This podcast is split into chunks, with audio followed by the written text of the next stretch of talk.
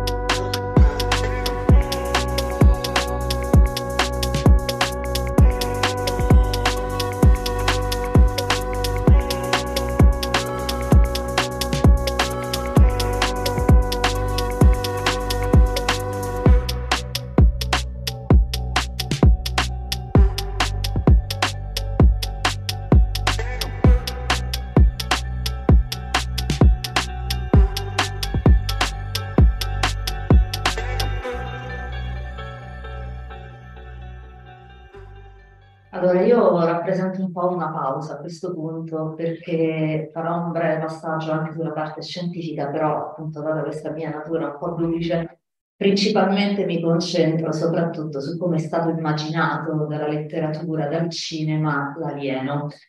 Allora, la domanda se siamo o non siamo soli all'interno dell'universo è antichissima. Io qui ho messo Luciano di Samosata, uno dei primi, però probabilmente ce ne sono stati anche altri prima di lui, che nel secondo secolo d.C. Eh, immagina sostanzialmente questo viaggio un po' satirico che si chiama La storia vera, in cui a un certo punto un uragano riesce a sollevare una nave e la porta sulla Luna. E sulla Luna ci sono degli esseri viventi e vabbè, non vi leggo tutto, comunque queste sono appunto le parole di, di Luciano. È divertente che sono tutti quanti maschi, e fino a 25 anni ciascuno è moglie di poi è marito. Eh, le gravidanze si hanno nel polpaccio, quindi lì dentro cresce l'embrione, quando è pronto esce fuori e questo spiega eh, anche un etimo che dice credo che di lei i greci hanno tratto il nome di ventre gamma che danno al polpaccio il quale lì diventa gravido invece del ventre eh, ci sono altre caratteristiche, loro non mangiano, vivono d'aria, bevono spremendo l'aria traendone un liquido, un succo che poi bevono. Quindi è tutto quanto un po' molto molto fantasioso e come dicevo anche eh, satirico, d'altronde l'opera si chiama Storia vera ed è evidente non c'è niente di vero. E questo qui invece è il vero Cyrano de Bergerac, quindi non quello di Rostan, lo scrittore filosofo che è, che è realmente esistito, alla metà del Seicento e lui a un certo punto ha scritto L'altro mondo, gli stati degli imperi della Luna, eh, che è un'altra immaginazione di un viaggio sulla Luna. In questo caso il protagonista ha una cintura delle boccette dentro dell'acqua che evaporando gli permettono di viaggiare. Inizialmente è un viaggio sulla Terra, poi decide di andare sulla Luna e anche qui Luna abitata da sempre esseri che hanno le caratteristiche molto particolari, siamo ancora un po' nell'ambito diciamo, della satira e del divertimento, vedete che anche il vero Sirano, almeno dal video, dalla, dall'incisione, ha un naso importante, che trova una spiegazione sulla Luna perché i sereniti, gli abitanti della Luna, hanno questo naso molto grande che usano per determinare l'ora del giorno. Praticamente quando vogliono sapere l'ora spirano su il naso funziona da gnomone, aprono la bocca, lo gnomone indica sui denti l'ora e l'ora. E questa è la spiegazione, ora sapete perché tutta la gente di questo paese ha un grosso naso. E tra l'altro loro utilizzano le braccia e le gambe allo stesso modo, dicendo, visto che la natura, come gli animali, ci ha dato quattro anni, quindi dobbiamo essere tutti e quattro contemporaneamente proprio gli animali. E sempre nell'ambito un po' della satira, eh, c'è un altro episodio della prima metà del XIX secolo,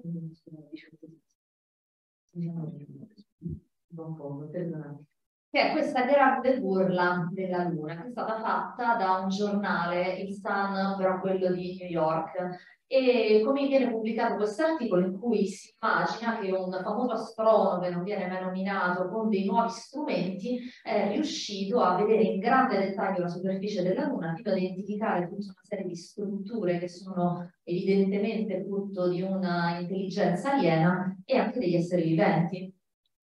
E quindi ci sono questa specie di uomini pipistrello che dovrebbero essere quindi gli abitanti della Luna si capisce vagamente che questo astronomo a cui si fa riferimento è Herschel, Herschel figlio, gli Herschel sono una famiglia di astronomi, eh, qui si parla appunto del figlio, eh, poi però la storia si conclude con la distruzione di questo telescopio, quindi...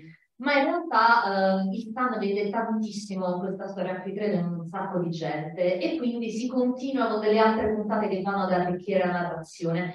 Ehm, quindi c'è della gente che ci crede seriamente totalmente a questa storia, che in realtà vuole prendere un po' in giro sia alcune tendenze dell'epoca di alcuni astronomi eh, che hanno convinti che esistessero altre forme di vita e bisognasse in qualche modo comunicare con loro, cercare di stabilire un contatto, eh, ma anche il cosiddetto filosofo cristiano, si chiamava Dick, eh, che era appunto un uh, filosofo cristiano, il titolo del suo libro, eh, che aveva provato a fare il calcolo di quante forme di vita intelligenti dovessero usare, eh, esistere nell'universo ed era arrivato a 21 mila miliardi con dei calcoli insomma abbastanza eh, fantasiosi. Esce a un certo punto dovete dire no guardate con questa non c'entro niente. In realtà l'autore di questa burla non è mai stato effettivamente trovato, diciamo, cioè non, non, ha mai detto se sono stato io, ma era probabilmente uno dei giornalisti del Sandalo, anche da un lato voleva prendere in giro tutte queste persone, in particolar modo Dick, e però contemporaneamente ovviamente anche vedere tutte le copie del suo giornale c'era riuscito.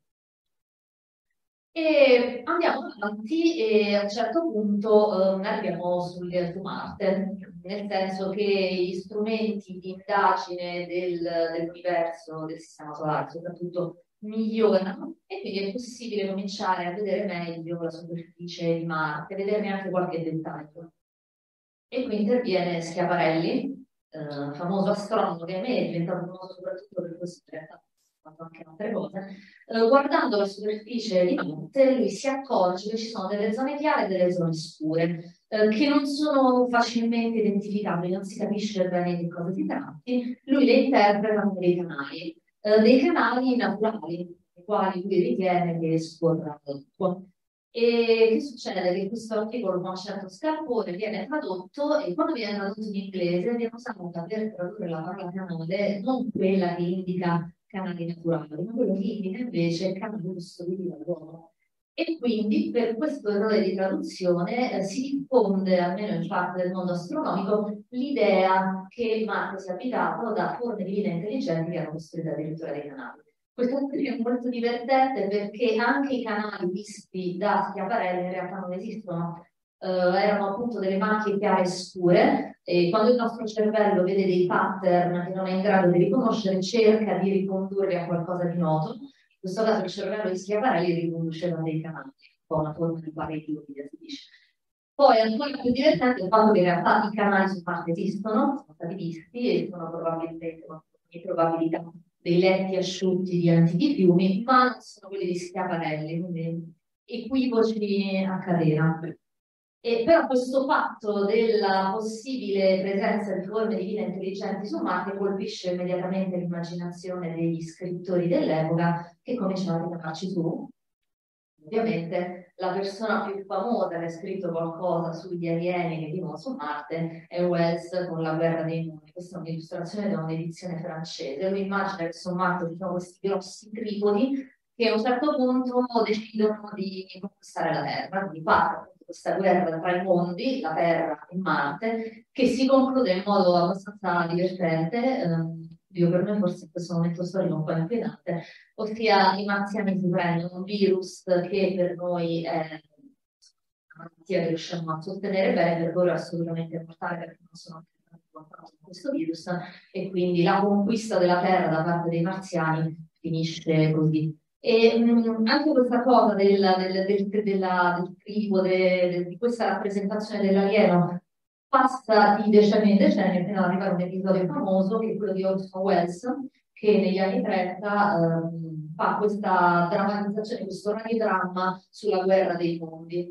E c'è anche qui una leggenda un po' metropolitana, perché questo radiodramma per la CBS era organizzato in maniera da poter un documentario sostanzialmente, era una serie di ispezioni di radiogiornali che raccontavano in diretta l'arrivo dei marziani e la conquista della terra da parte dei marziani. La leggenda che si è diffusa è che tantissima gente negli Stati Uniti credette che quei radiogiornali fossero veri e quindi ci fu una specie di isterismo di massa eh, perché tutti erano convinti che stavano realmente arrivando gli alieni. In realtà questa è stata molto esagerata perché all'interno del programma era molto chiaro, veniva detto all'inizio, questa è una drammatizzazione radiofonica della guerra dei mondi di West, poi partiva il radiodramma.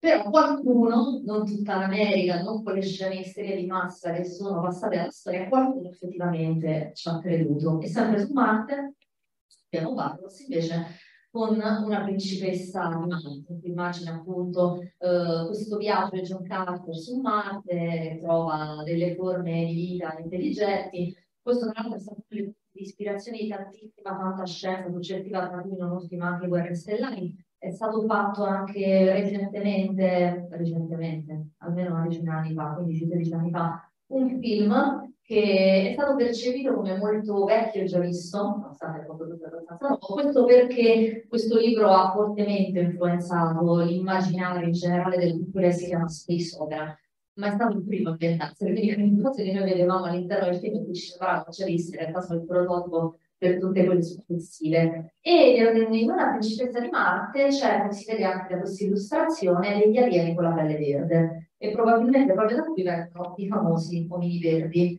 che è stata una delle prime rappresentazioni da quel tipo di Marte um, del marziano. Notate anche che noi uh, usiamo a volte marziano come um, sinonimo di extraterrestre, proprio perché così radicale questa idea che vita venissero da Marte. Questo quindi è uno dei primi modi in cui eh, gli alieni vengono immaginati dal grande pubblico. Questo è il tipo di rappresentazione che si diffonde maggiormente in quel periodo.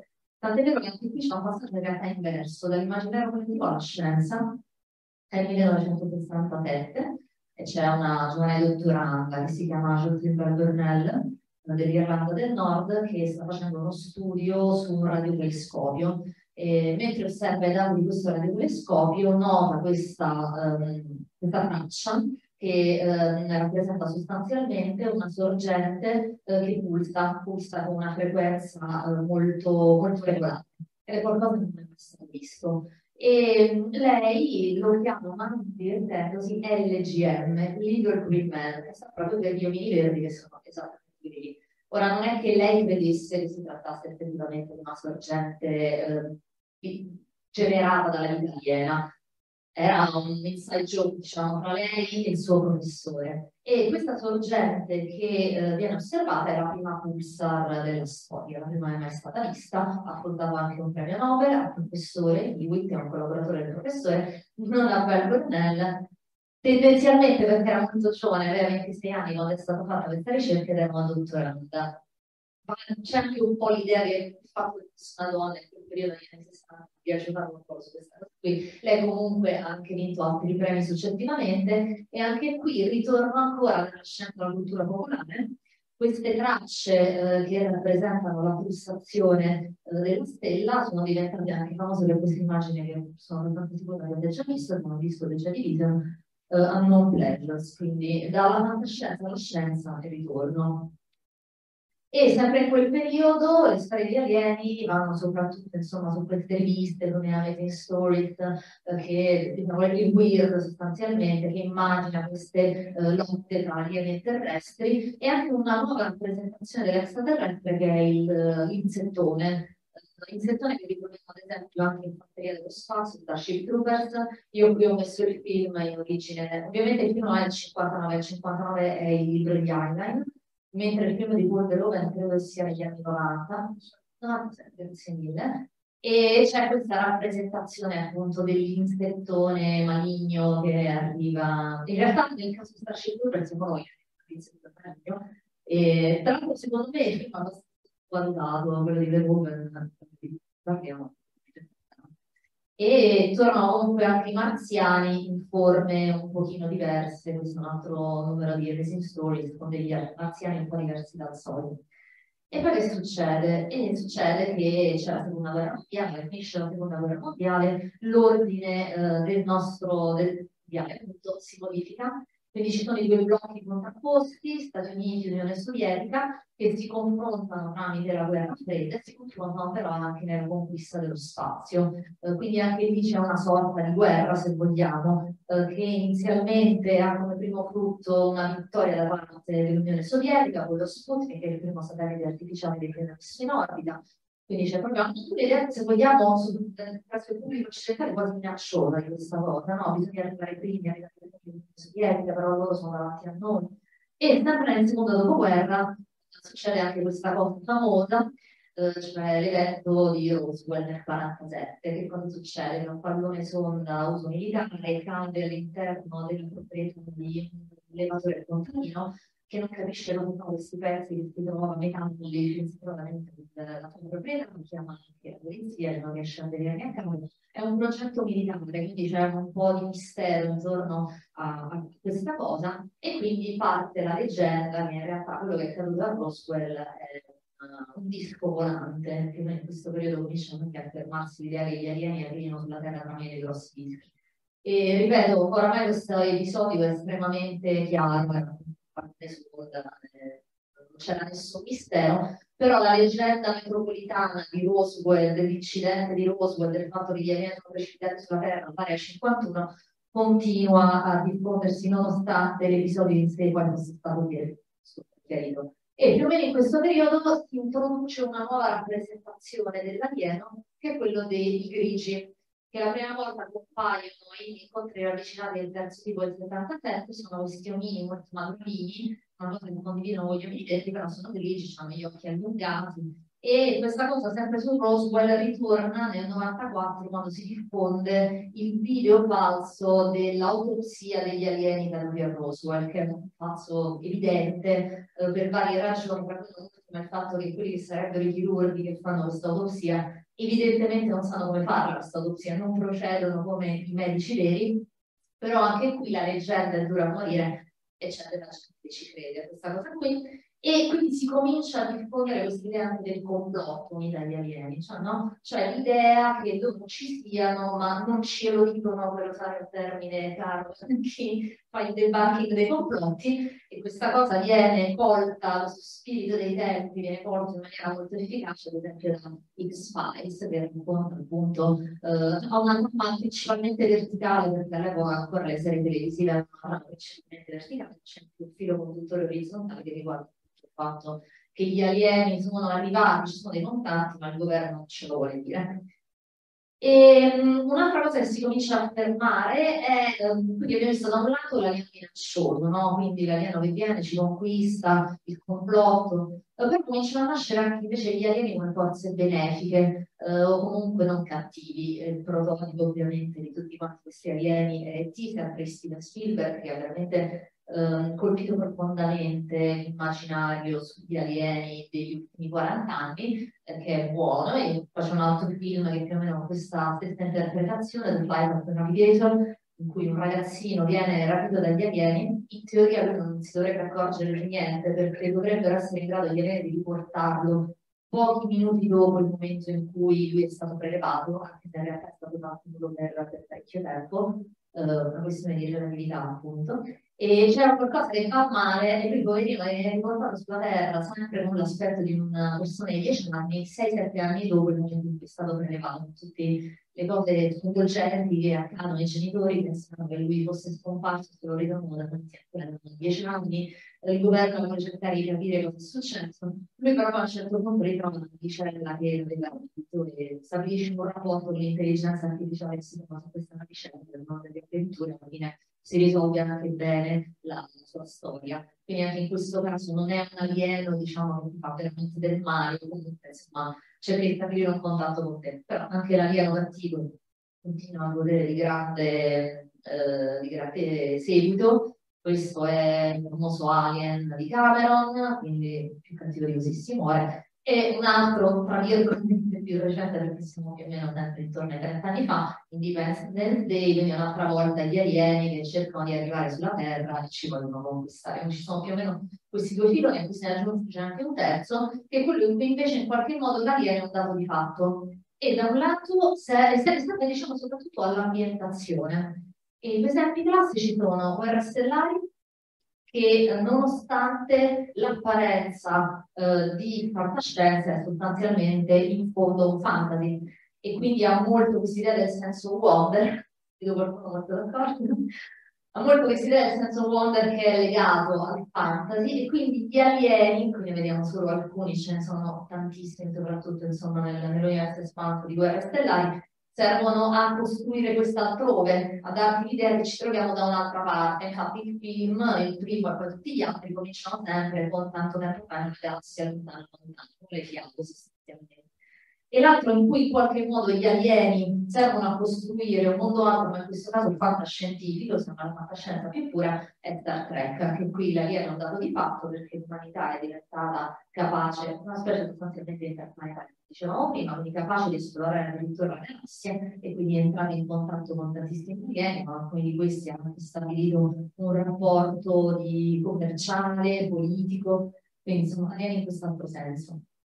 Va bene, questo è come se è sempre immaginato quindi la, fantascienza sostanzialmente. Eh, e abbiamo visto che ci sono dei legami tra la scienza e la fantascienza, quindi in qualche modo quello che succede nella scienza influenza la fantascienza, porta in qualche modo l'immaginazione della fantascienza può anche avere un impatto sulla scienza.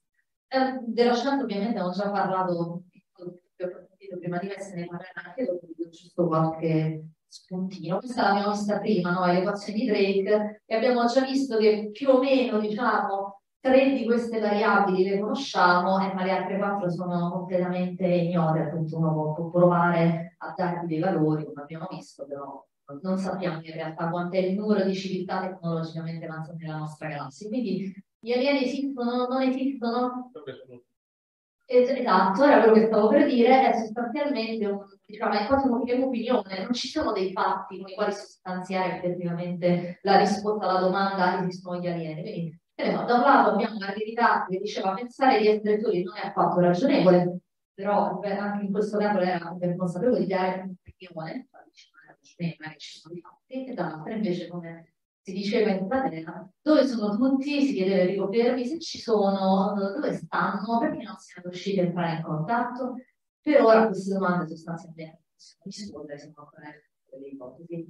E, però diciamo, stiamo cercando, come abbiamo visto anche prima, di capire se ci sono dei posti dove effettivamente la vita può svilupparsi. Il primo posto, uno dei primi posti dove siamo andati a cercare è Marte, perché per certi versi eh, in termini di dimensioni sostanzialmente abbastanza simili alla Terra, e su Marte c'è l'acqua, queste sono le calotte polari che sono fatte sia di ghiaccio d'acqua che di ghiaccio secco, cioè di ghiaccio di anidride carbonica, ma questo, questa sonda qui che non è ExoMars, c'è un errore, è um, Mars Express, è stata in grado di trovare delle prove di acqua liquida sotto le calotte polari. E siccome la vita per come noi la conosciamo ha bisogno dell'acqua liquida, possiamo immaginare che quello potrebbe essere un posto dove si può essere sviluppata la vita, però ripeto, avendo trovato una cosa, sempre nell'ambito della speculazione e le forme di vita che ci immaginiamo di trovare con il presente o esistite in passato sono sostanzialmente forme di vita molto semplici, batteri.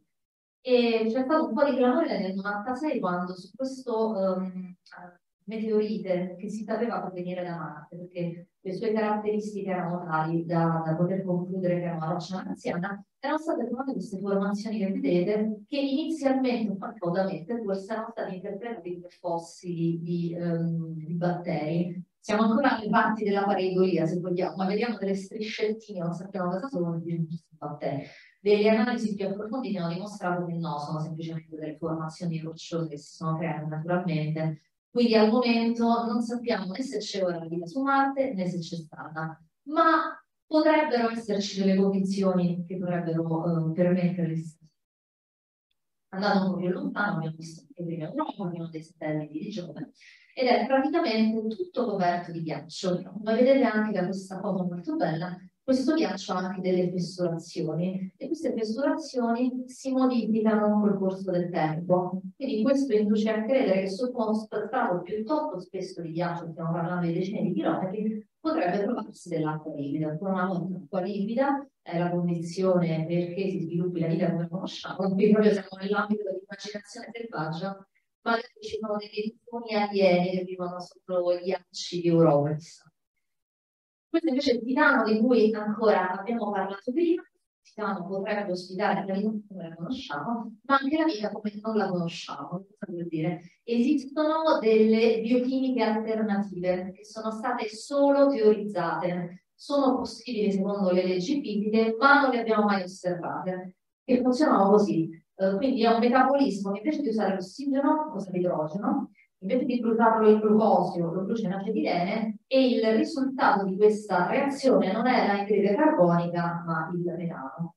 E um, queste cose sono possibili. È stato visto, ad esempio, che um, questi elementi possono creare delle membrane cellulari che rimangono, uh, diciamo, delle strutture che permangono nel tempo e quindi possono essere usate come membrane cellulari. E però, ripeto, questa cosa non è mai stata vista, ma Titano ha delle caratteristiche che potrebbero permettere un tipo di vita di questo genere. E tra l'altro c'è anche una caratteristica che è stata osservata nell'atmosfera di Titano che deporrebbe con moltissime virgolette a favore di questa ipotesi, cioè il fatto che se ci fossero delle forme di vita del genere sulla superficie di Titano, vicino alla superficie di Titano, eh, l'atmosfera dovrebbe mostrare una carenza di idrogeno, cosa che effettivamente è stata osservata nell'atmosfera di Titano, però il punto è che, eh, come diceva Sagan, quando tu fai delle affermazioni straordinarie ci vogliono delle prove straordinarie, in questo caso le prove straordinarie non ci sono perché questa carenza di idrogeno sulla superficie di vita, vicino alla superficie di vita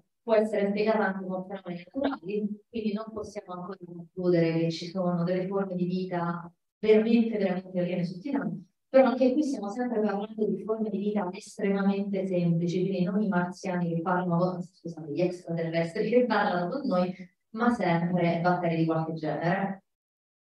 Va bene, ma prima abbiamo sentito parlare anche degli esopianeti. E come sono? Come, come dice la scienza che possono essere gli alieni su pianeti che girano intorno a Terra e non sono il Sole? O addirittura in altre galassie e qui ci dobbiamo proprio fermare, mentre finora potevamo quantomeno speculare, per quel che riguarda dei mondi così alieni, così lontani, assolutamente non, non, non possiamo, la scienza non ci può dire come possono essere fatte queste creature, anche perché le condizioni di questi pianeti sono molto diverse da quelle della Terra, infatti neppure le conosciamo approfonditamente, quindi non sappiamo a quali pressioni evolutive questi organismi sono stati sottoposti e quindi in che modo possono uh, essersi sviluppati. E quindi quello che abbiamo che ci rimane è semplicemente l'immaginazione, quindi ritorniamo un'altra volta alla, alla fantascienza, alla nostra capacità di immaginare l'altro e l'alieno diciamo da qualche è, è sempre presente nella nostra cultura Um, perché ci sentiamo soli sostanzialmente? Uh, quando capiamo l'universo è un luogo infinitamente grande, è una delle ragioni per cui parte di questo è irragionevole pensare che fossimo soli, è un posto incredibilmente grande dove succedono delle cose lontanissime dalla nostra percezione quotidiana di no?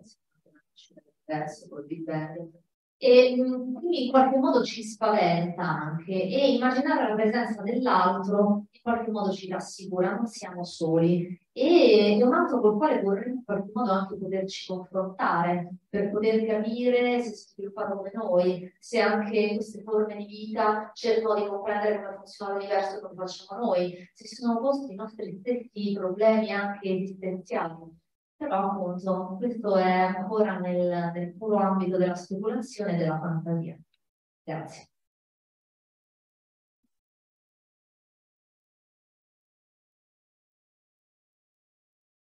Finisce domande. Inizio una domanda veloce nel mio ambito fantascientifico. Perché non è citato Moonfall in quelle opere di fantascienza incredibili? Beh, l'accuratezza scientifica in effetti deporrebbe per parlare di Moonfall, però non l'ho visto, anche se non so, non ho capito se fa il giro a merita. Per chi non lo sapesse, è un film in cui si immagina che la Luna cada sulla Terra, giusto? È una struttura artificiale. Sì, eh, questo è spoiler però, eh. okay. Quindi diciamo Emmerich, giusto, il regista Emmerich, lo stesso Independent Day, che non è noto, diciamo, per una fantascienza molto, che affonda molto le radici nella scienza, ecco, molto più fantascienza. Grazie per il bellissimo intervento. Una cosa forse chiaramente non potevi passare su tutto per la, per la parte eh, della fantascienza. Io mi ricordo le serie televisive antiche, tipo eh, un po' attacco alla terra. Io tra l'altro registro, e questo vorrei sapere che ne pensi, un passaggio dall'alieno cattivo, io sono, insomma, sono cresciuto con un po' attacco alla terra, che era una serie di anni 70, insomma, l'alieno era cattivissimo, cioè, a uh, serie come Spazio 1999, così in cui per lo più si incontravano alieni buoni, insomma, alieni. E quindi c'è stata un, un, quasi un'educazione che molti di noi hanno avuto eh, dal, dalla paura, dalla persona al diverso, al contatto, al, a cercare di relazionarsi con il diverso e secondo me le serie televisive che hanno avuto una grandissima diffusione penso che ci abbiano portato queste, queste coordinate. Sì, io in generale credo che in realtà tutte le opere di ingegno in qualche modo colgano lo spirito dei tempi o comunque quelle più brave, diciamo, sono in grado di um, cogliere qualcosa che si sta sviluppando all'interno della società. Quindi credo che siamo noi che abbiamo cominciato a guardare all'alieno anche in termini positivi. Sto pensando anche ai primi tentativi che abbiamo cominciato a fare mandando dei segnali nello spazio, che evidentemente presuppongono che fuori ci siano delle forme di vita e non ci vogliono venire a conquistare. Anche se Stephen Hawking nell'ultima parte della sua vita ci metteva tantissimo in guardia, non li andiamo a cercare gli alieni perché se sono tecnologicamente avanzati sicuro ci vogliono conquistare e cose del genere. Qui probabilmente sì, a un certo punto c'è stato questo passaggio. Diciamo all'inizio, um, inizialmente uh, l'alieno veniva visto come qualcosa che stava sulla luna, sulla terra, divertente da raccontare. Poi c'è stato il momento della paura e secondo me è più associato appunto al clima che si respirava nel secondo dopoguerra e poi a un certo punto, anche grazie a Spielberg, tutto sommato, questa cosa l'abbiamo cominciato a cogliere, iniziamo a pensare che adesso queste cose stanno contemporaneamente, no? Cioè ci sono diversi modi, diventano molto più ampio il modo in cui ci riferiamo, consideriamo l'alieno. C'è lo spazio per la paura, lo spazio per la speranza, e poi per il di fatto, come dicevo. Ma volevo soltanto eh, le citazioni vari autori su, sulla vita. Eh, citare un aforisma di Clark che a me piace molto, è quello che dice eh, nel caso appunto di eh, la vita nell'universo ci sono soltanto due ipotesi, o siamo soli nell'universo o non siamo soli. Entrambe sono ugualmente terrificanti. è verissima questa cosa. Sì, perché da un lato appunto noi ci, sentiamo soli e vorremmo qualcun altro, dall'altro qualcun altro, quell'altro andare avanti, ci fa paura cioè, mi ricollego alle due domande precedenti, quelle del signor Berni Corrado. Allora, eh, te come figura che tanto spazi dalla fantasy, fantascienza, eh, media e poi soprattutto anche, diciamo, scienziata, secondo te, nell'ipotesi che veramente domani c'è una scena stile Mars Attack, che questi arrivano nel deserto del Nevada, scendono e ci dicono siamo qui, secondo te come reagiamo? Cioè reagiamo del tipo, la, la mia idea era che sostanzialmente... Non ce lo dicono. No, no, ce lo dicono. Immagino la scena praticamente classica della telegiornata che è subito la notizia i primi tre giorni, che dopodiché scivola in fondo dopo... Dipende da... Allora, è, negli ultimi anni si è un po' abusato del termine cambio di paradigma sarebbe realmente un cambio di paradigma, cioè voglio dire, è una cosa gigantesca in termini ovviamente tecnologici, scientifici, ma anche filosofici, l'idea che non ci siamo soltanto noi. Quindi la vedo difficile che dopo tre giorni non gliene frega più niente a nessuno. Poi bisogna vedere questo contatto in che termini avviene, cioè loro sono pacifici, loro arrivano in massa per distruggerci tutti, perché voglio dire, anche quello non, non, non può essere... Non lo so, io ho difficoltà a staccarmi dalla mia anima ansiosa, a me farebbe molta paura questa cosa, quindi fino a quando c'è il batterio sono molto contenta, è una cosa che mi piace, mi diverte molto, l'essere dotato di intelligenza e di ampia tecnologia mi fa molta più paura un attimo, il batterio uno va a vedersi di Andromeda Strain. Il batterio è pericoloso a distanza, quindi la vita aliena a distanza. Dal... Eh, io ho una domanda. Un altro esempio che poi hai aiutato l'uomo a vedere anche in modo benevolo, anche se nella stessa serie ci sta sia il buono sia il cattivo, non potreste anche dottor Who? Ah, Dottor Who assolutamente, sì, perché lui è un alieno ed è benefico, diciamo, ma ci sono anche Dalek, un po' di cose. Eh sì, anche certo, gli stessi signori del tempo, insomma, c'è il master che è cattivo. Come fare a non citare il famigliano? Ah, è vero, è vero. Se lo ricorda, arriva un marziano, tutti le televisioni, insieme, dopodiché finisce che questo qui con la, con la sua spronare a Piazza Venezia comincia a scocciare perché è, è, ostacola il traffico, la gente non può vedere il lucciatore. E allora quindi è, è più probabile la reazione che dicevamo prima, la novità e poi ci stanchiamo. Esatto, a Roma siamo abituati a tutto, figurati se gli alieni ci possono... Poi c'è ragazzi.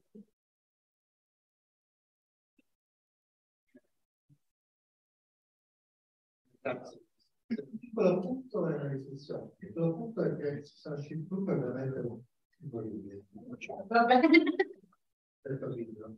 Eh, per la riflessione invece è un punto che mi è fermata negli anni 40 sulla letteratura della fantascienza. Io penso che la letteratura fantascientifica che si è sviluppata dagli anni 40 agli anni 70, autori come Van Gogh, Joseph Farmer, Asimov, Cronache della Galassia, Rick Banza, Stephen Hahn, ha dato veramente un forte contributo allo sviluppo non soltanto della, della letteratura fantascientifica, ma anche poi di tutti i film. Soprattutto mondo americano. Allora, diciamo che forse ehm, mi sono concentrata maggiormente sulle opere, diciamo, audiovisive, eh, perché ahimè sono quelle che adesso hanno un impatto maggiore sull'immaginario collettivo, sia perché usano le immagini, c'è tutto il dibattito, diciamo, se è più forte, diciamo, la parola o l'immagine, eh, in termini di influenza sul pubblico, però insomma l'immagine sicuramente ha un impatto molto, molto forte e c'è una distribuzione anche delle serie televisive e dei film che è maggiore rispetto a quella dei libri. Quindi probabilmente questa è la ragione per cui a un certo punto ho cominciato a deviare su quell'aspetto lì. no? Eh? Dovrei citare poi tutto, tutto sito. Ah, vabbè, ah. Poi diventava per Teresiana. Però,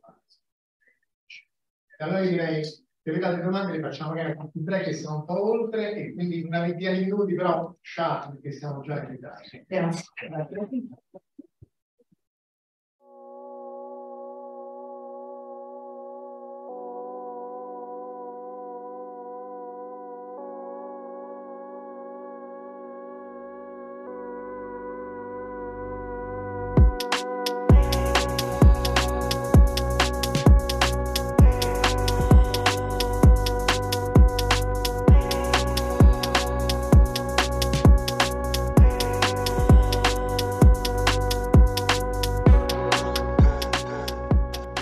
Fantascientificast, podcast di fantascienza e cronache dalla galassia, è un podcast originale Latitudine Zero, da un'idea di Paolo Bianchi e Omar Serafini con il contributo cibernetico del Cylon Prof Massimo De Santo, realizzato da Latitudine Zero Median Fabric.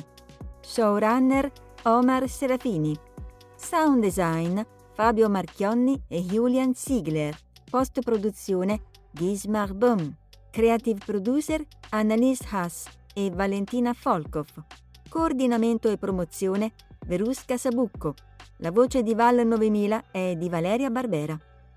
Potete seguirci ed interagire con noi sul nostro sito fantascientificast.com, sul profilo Instagram Fantascientificast, sul canale Telegram Fantascientificast e sulla nostra community Telegram t.me slash fsc community oppure scrivendoci all'indirizzo email redazione chiocciolafantascientificast.com.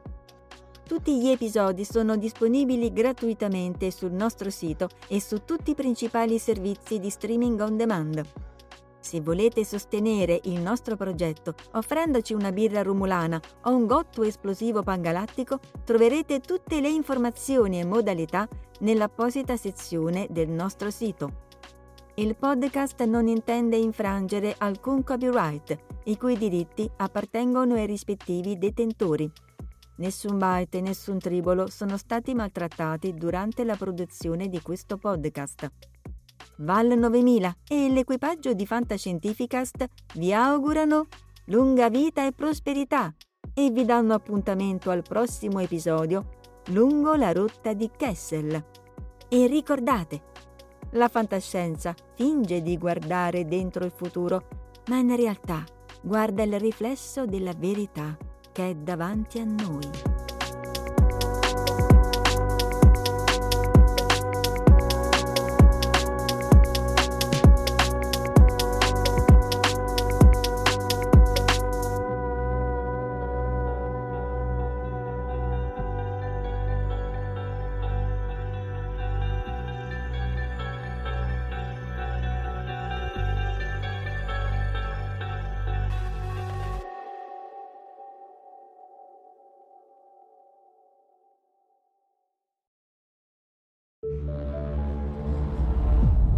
Fantascientificast, podcast di fantascienza e cronache dalla galassia.